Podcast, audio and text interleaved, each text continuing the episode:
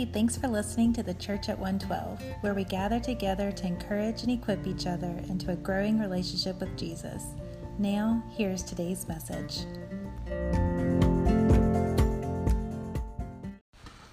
We are at the end of our teachings on True North, what we believe at C112. Like, these are our statement of beliefs. We started with Scripture.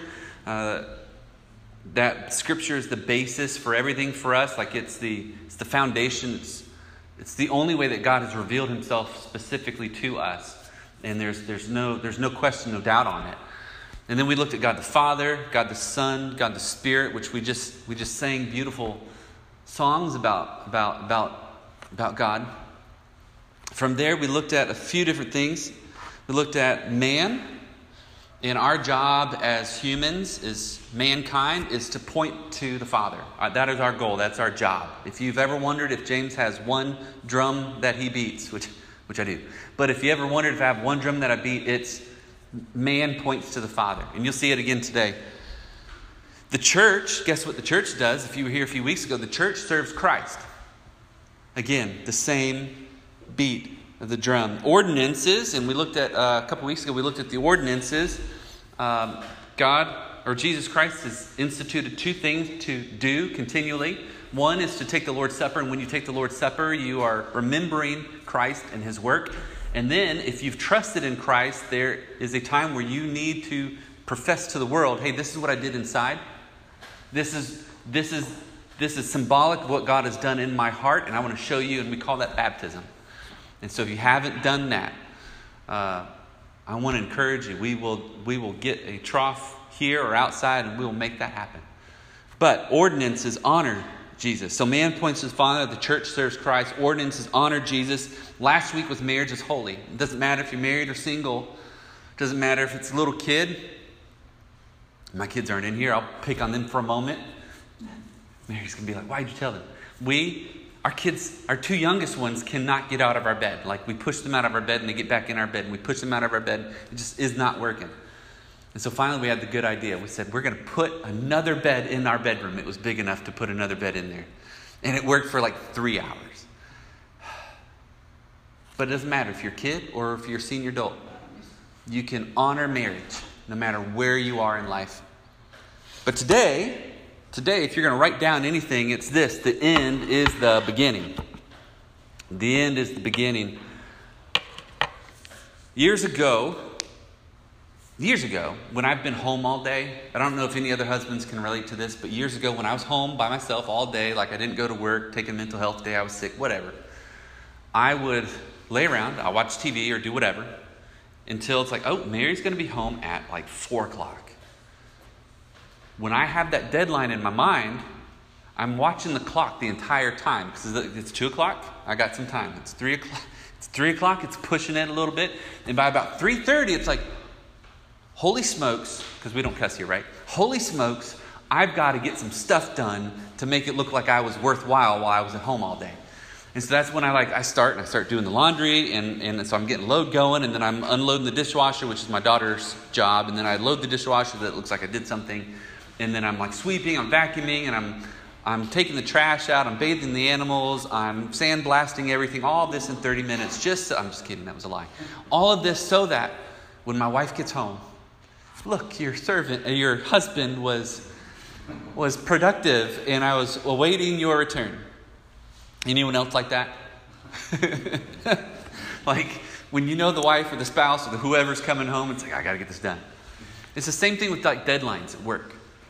Like, when you have a deadline, for those of us that are procrastinators in the room, by the way, I start school in another week, so if any of you are doing school stuff, like, we'll be procrastinators together. You know the deadline, you're like, oh, I have till 11:59. Is that Central Time or Eastern Time? And like, so you're just kind of waiting up to the last moment. Or if your spouse is coming home, or if you know, like, if you play sports and you know the clock is running. And that I love. I've been watching middle school football lately. My daughter dances, and so we're there, and I'm watching. And I don't allow myself to get involved in sports because I get very competitive, and I say mean things, and it's just bad. So that's why I watch wrestling. If you've ever wondered, why does James watch wrestling? It's because it's rigged and I don't have to get excited. But with real sports, I get really excited. It's like you shouldn't say certain things to kids. Anyway, and so like I'm watching the clock running down and like I see if somebody's got the ball and I'm like, they got the ball on their head and you're less than a minute, go on and spike the ball and just call it a day. That's the no-brainer. When you know what the end is in mind, you know how to manipulate the rest of your time to get to the end. Ephesians chapter 5, verse 16. Paul says that we should make the most of our time. Why? Because the days are evil. Make the most of your time because the days are evil. Like there's a lot of junk and garbage coming up. Make the most of your time. When you have an end in mind, you can work backwards and arrange your time the right way, right? Time is coming to a close. Like, isn't that what we've heard all our lives?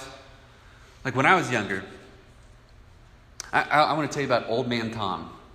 Old Man Tom. I would go and see Old Man Tom a lot. And he was the kind of guy, I would go to his place. It was a camper. It was smoky as all get out. They were chain smokers. I would have to throw away my clothes. I'm just kidding. I would have to wash. I left them to the end of the day, and then I would wash my clothes immediately. It was just bad. I'd go to Tom's place. Great guy. Loved the Lord. And every time I'd go in, I'm like, hey, let's talk about Scripture today. What's God been doing in your life? He's like, hey, do you know about the end? I'm like, no, tell me about the end. He's like, well, you need to go on and read Daniel chapter 12, and then we'll come back next time, and we'll talk about it. And so I remember going in one time, and I said, hey, like I knew he hadn't been to church in years, but I remember asking, like, "Hey, have you got a copy of the Bible? Have you been? What's God been showing you in the Word lately?" He's like, "I don't have a Bible. Can you bring me one?" Most end time prophecy people don't get in their Word regularly. Some of them don't even have a copy of the Bible, and I know this because of my line of work and who I get to talk to most often. They don't have a copy. A lot of them, that's the only drum that they beat, is end-time prophecy. It's like we've got it all wrong and all backwards. I grew up on the books called Left Behind. I went, my second church that I ever served at had a church library and had like all 15 of them. I'm like, wow. I never read one. I watched three of the movies. The one with Lewis Gossett Jr. is really good, I think, of the three. And then Nick Cage redid it, and I just can't watch a lot of Nick Cage movies. I grew up there was a movie called Thief in the Night, like it will scare the socks off of you, called Thief in the Night. And it's about what happens when Christ comes back, and he comes in like a thief in the night, and it's just super scary. There was a song by DC Talk they covered from another band, I think back in the 70s, called I Wish We'd All Been Ready. I wish we'd all been... Nope. Okay, good. When I was in college, a lot of my classmates in Bible college, there was debates on end times. Are you pre-tribulation or post-tribulation? Or what millennial view do you have? What kind of... In like churches, imagine this. Back in the 80s, churches would ask you as a pastor or a youth pastor coming in, they say, well, what's your millennial view or what's your end times view? And if you didn't have the right one that they had, They wouldn't accept you. Or if somehow you snuck in, they'd fire you. Nowadays, we don't have these debates as much like that. Those generations of, and that view of thinking is antiquated. We're not going to really talk about the millennial view today, and I'll tell you why in just a moment. But you begin to find people that fixate, like Old Man Tom, on figuring out the end times like it's a code. Like, man, there's a code to understanding what the end is like. Revelation chapter 1, verse 3 says it this way. Blessed, happy is another way to put it. Happy is the one who does what? Reads aloud the words of this prophecy. And happy are those who hear the words of this prophecy and keep what is written in it. You've got to read it out loud. There's a public proclamation. But that public proclamation does not equal preaching.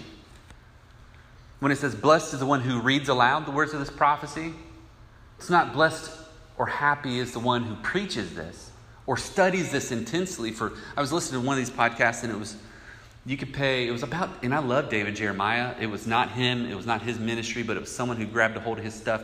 And they were selling his 31 signs of the end times for $145. But if you can't afford that, you can break it up into 3 easy payments. And I'm like, oh my goodness. It's not blessed or happy as the one who studies, like reads these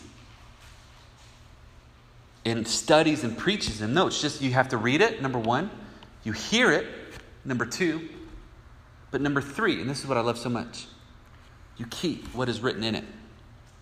You keep what is written in it. Jesus says in Matthew chapter 24, verses 42 to 44, he says this. He says, keep watch, because you don't know what day the Lord will come. What day is the Lord going to come? You don't know. People are always trying to figure it out. I think it's going to... People actually in the 80s are like, it's going to be 1988. It's going to be like so many years after Israel becomes like their own nation, according to Scripture. So it's going to be 1988. And guess what? 1988 came and went, and the Lord didn't come. They're like, oh, no, it's not 1988. It's 1998. And then 1998 came and went. And I feel sorry for 1998 because they didn't get to party like it was 1999. And then 1999 came, and then 2000. We didn't die with Y2K. Machines didn't shut off. Terminator is, Skynet is global, by the way, but the machines didn't shut off the world. In 2008, in 2018, and like all these people are trying to unlock it like a code. And Jesus says himself, keep watch, because you don't know what day the Lord will come. But understand this. If the owner of the house had known at what time of the night the thief was coming, he would have kept watch and wouldn't let his house get broken into. That's kind of like us. When our spouse is coming home or with deadlines, the end of the game clock, if we know, he says, you must also be ready, because the Son of Man will come in an hour you don't expect him. We are often fixated on, I really need to know when the end is so that I can get away with all the stuff I want to do now. And then I can hurry these last little bit of days until the Lord comes. That's what we often do. The people that I grew up with, that's what they did. So he's like, blessed are those who hear the words or listen, and those that keep what is written in it. Those that obey what's written in this prophecy. Obey what? The prophecy of Jesus was given to John. We see that in Revelation chapter 1, verse 4. The book of Revelation is written specifically to 7 churches in Asia. 7 churches. Now, it translates to us, it applies to us today, but it was written to 7 churches specifically in Asia. These were things, the things that are happening in the apocalypse or the Revelation are things, and I want you to hear me clearly, outside of our control. If you read the entire book of Revelation, those are all things outside of our control. Those are things that Jesus does. Those are things that the 7 elders do. Those are things that are happening in the heavens that they do. Those are things that are coming down from heaven that they do. We have no bearing on it. There's nothing that we can do. Except when Jesus says, hey, pray, come Lord quickly. Come Lord Jesus, come quickly. We can pray. There are times when tragedy hits our families. There are times when tragedy hits our nation or the world. And I'm praying. I'm like, come quickly, Lord Jesus. With a broken heart. But all the things that happen in Revelation, the things that happened in Daniel, the things that happened in 1 Thessalonians that Paul briefly mentions, the things that Jesus very briefly mentions. Did you know that he mentions hell in more times than he talks about the end times? Did you know that Jesus talks about money way more than he talks about hell and way more than he talks about the end times? These are things that are outside of our control. We are to keep what is written in the Word. I love it because the first thing that Jesus says after John gives his introduction, Jesus lays his right hand on John and he says, it's the first thing he says after he says, write this down. He says what? Don't be afraid. He knows that we are the kind of people that get afraid about everything. And our minds like roll at night all day long. Like our minds can't shut down. And we get afraid of anything and everything. And then if someone's like, man, there's wars, rumors of war. There's World War III is going to happen. I've heard that since 1986, y'all. Iron Eagle 3, anyone? You watched Iron Eagle 3? Okay, good. Thank you. All right. Classic movie. Not as good as Iron Eagle 1 and 2. 80s movies. But yeah, like you think about those things. These are things that are outside of our control. And he says, don't be afraid. And then he says, I'm the first and last. I am alive forever. And I hold the keys of death and Hades. I want to tell you this. We can gain encouragement on how to live or not live in the address to the 7 churches of Asia here in the book of Revelation. We can get a lot of encouragement on how to live and how not to live. Revelation chapter 2 and 3. So, just to remind you, most of Revelation is stuff outside of our control. So, what is our role? What is our one thing that we need to do? We need to be ready. We're going to get into Ephesians chapter 5 in a moment, so you can flip there if you'd like. One more scripture from Revelation 16, verse 15. Jesus says, happy or blessed is the one who is alert. Blessed is the one who is alert. Just got to keep our eyes open. For the end? No. For Jesus. That's the drum I've been beating for weeks and years. And if you, however long you've been tracking with me, like it's to always keep our eyes on Jesus, to be able to see Jesus in every scene of life, because he's present always. He's present in our hurt. He's present in our happiness. He's present in our pain. He's present in our pleasure. He's present always. So part of the problem with end-time prophecy is we think with the wrong end in mind. We're modern thinking Westerners that are trying to look at Scripture with, unfortunately, we don't even know we're doing it, but we're looking at Scripture with modern thinking and with Western eyes. This Scripture was written 2,000 to 4,000 years ago. And we're trying to interpret it now with the way that we think and see things. With a mindset of Western thinking, and it was written in the Middle East. And unfortunately, they have a different way of thinking than we do. That's why it's so important when we're studying Scripture to really dig in and to study it. If you ever wondered, like, why does James listen to podcasts and read commentaries? Why did James learn Greek and halfway learn Hebrew?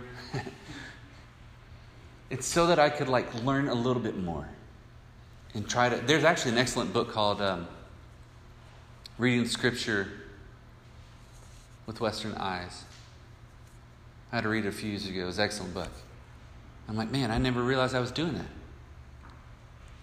That's how easy it is to take Philippians 4:13 and you turn it into a football verse and you put it underneath your eyes and you're like, I can do all things. I'm gonna sack you, man. I'm gonna get a safety.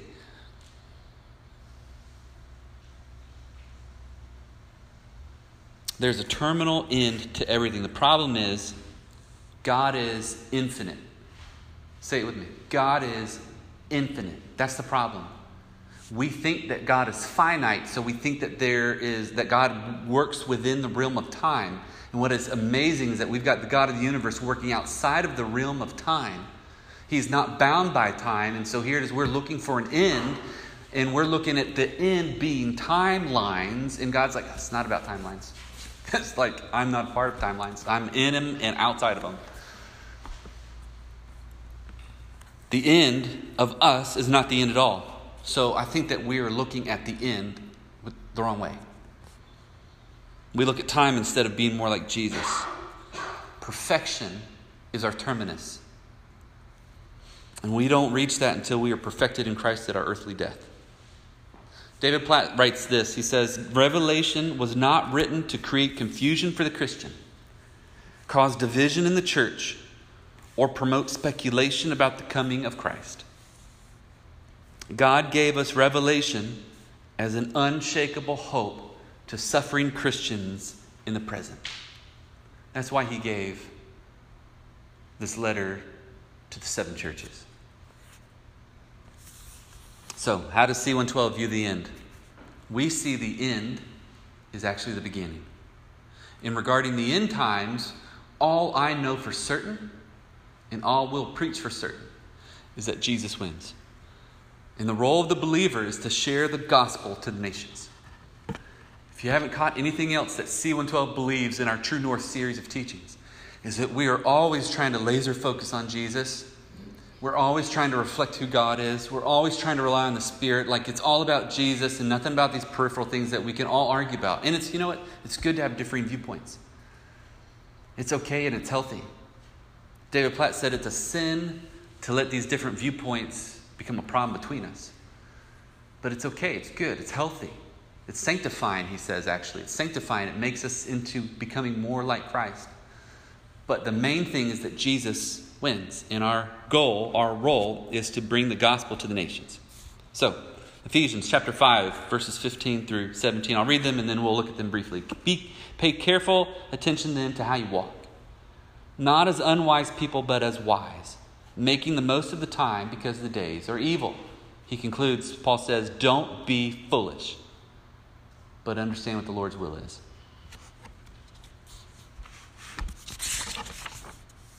He says, pay careful attention. The word careful, it's interesting. I normally love this version. This is called this Christian Standard Bible. That's what I read from. It's usually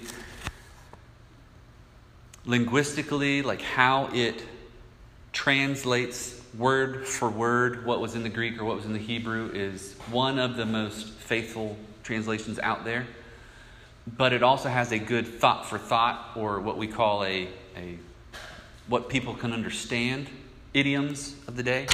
And so that's why I usually love the Christian Standard Bible, because it's a good mix of both. And it's up there with the ESV on word for word, but it's up there with NIV and NLT and some others. Like, it's actually better than those on capturing the idiom or the sayings of the day for the Easterners that wrote this, okay? Does that make sense? I normally like it, except most of the translations get this word placement for careful wrong. The King James, I think, is one of the only ones that actually gets the placement of this word correctly in this verse here. It says, pay careful attention then to how you walk. The word careful should actually be here. Pay attention then to how you walk carefully. It's an adverb. It should actually be after the word walk.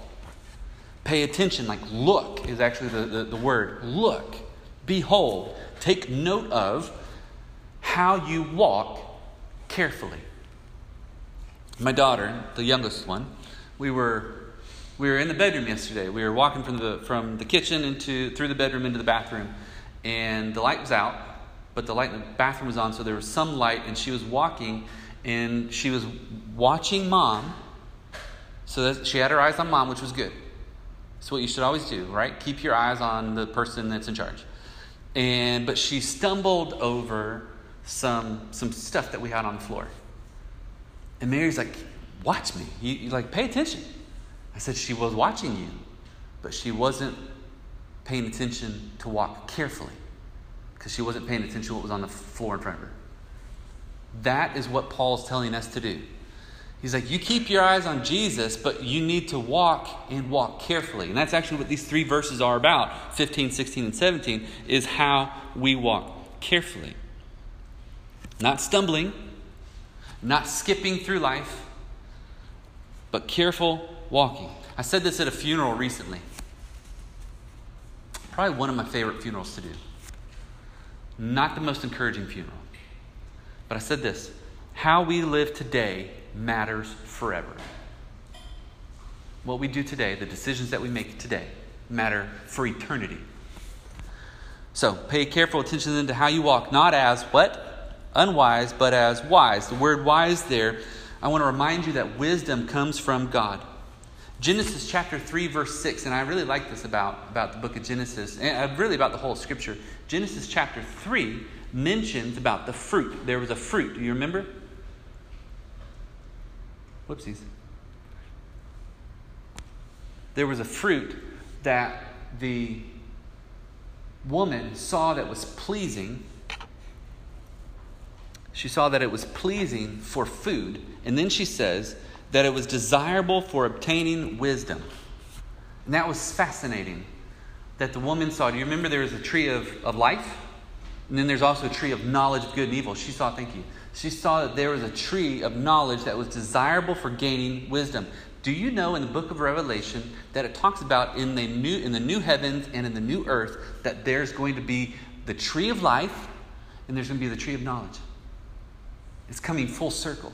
God wants us to have wisdom. In Exodus chapter 28, it says the artisans are filled with wisdom.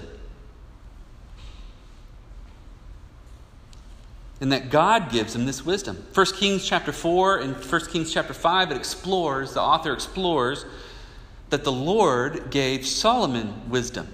Psalm chapter 111 says that the fear of the Lord is the beginning of wisdom. Psalm chapter 90 verse 12, and this was one of the verses at that funeral that I did. Teach us to number our days carefully. Why? So we may develop wisdom.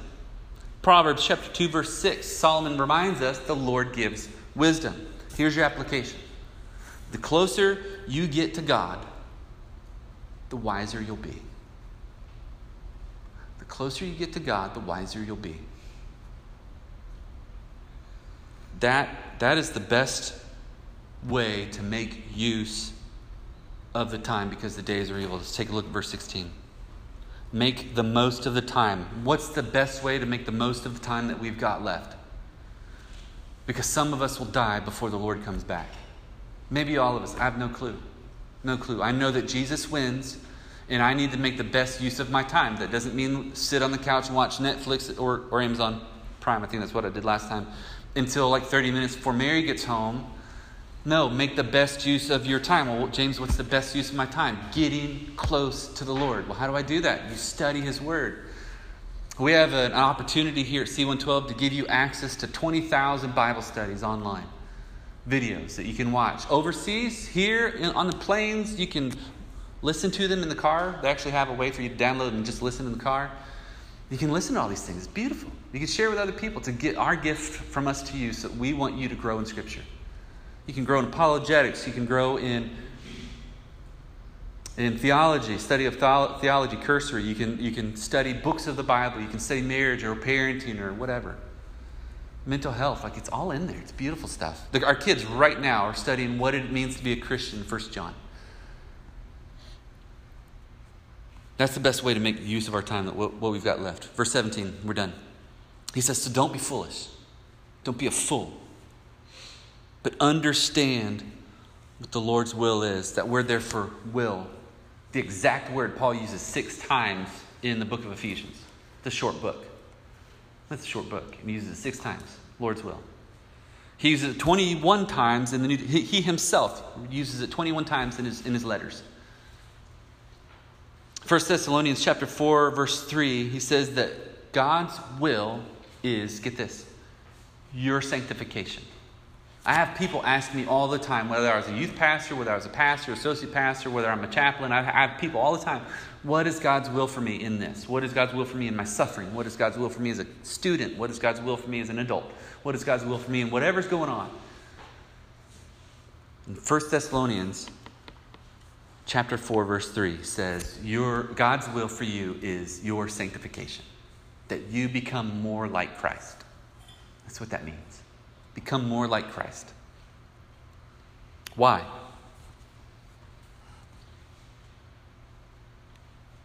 Not because it's literally what Scripture teaches, but because we emphatically know the end of the story is that Jesus wins. So, my question as we close is, how are you going to live with the end in mind? What are some things that you are going to do to live with the end in mind?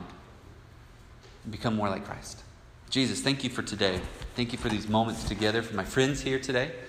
And God, those that will be listening later on.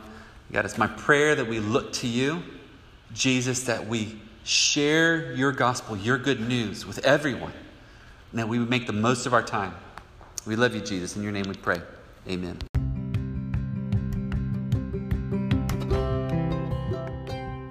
Thanks for listening to today's message. We hope that it was encouraging for you and that you have a great week. God bless.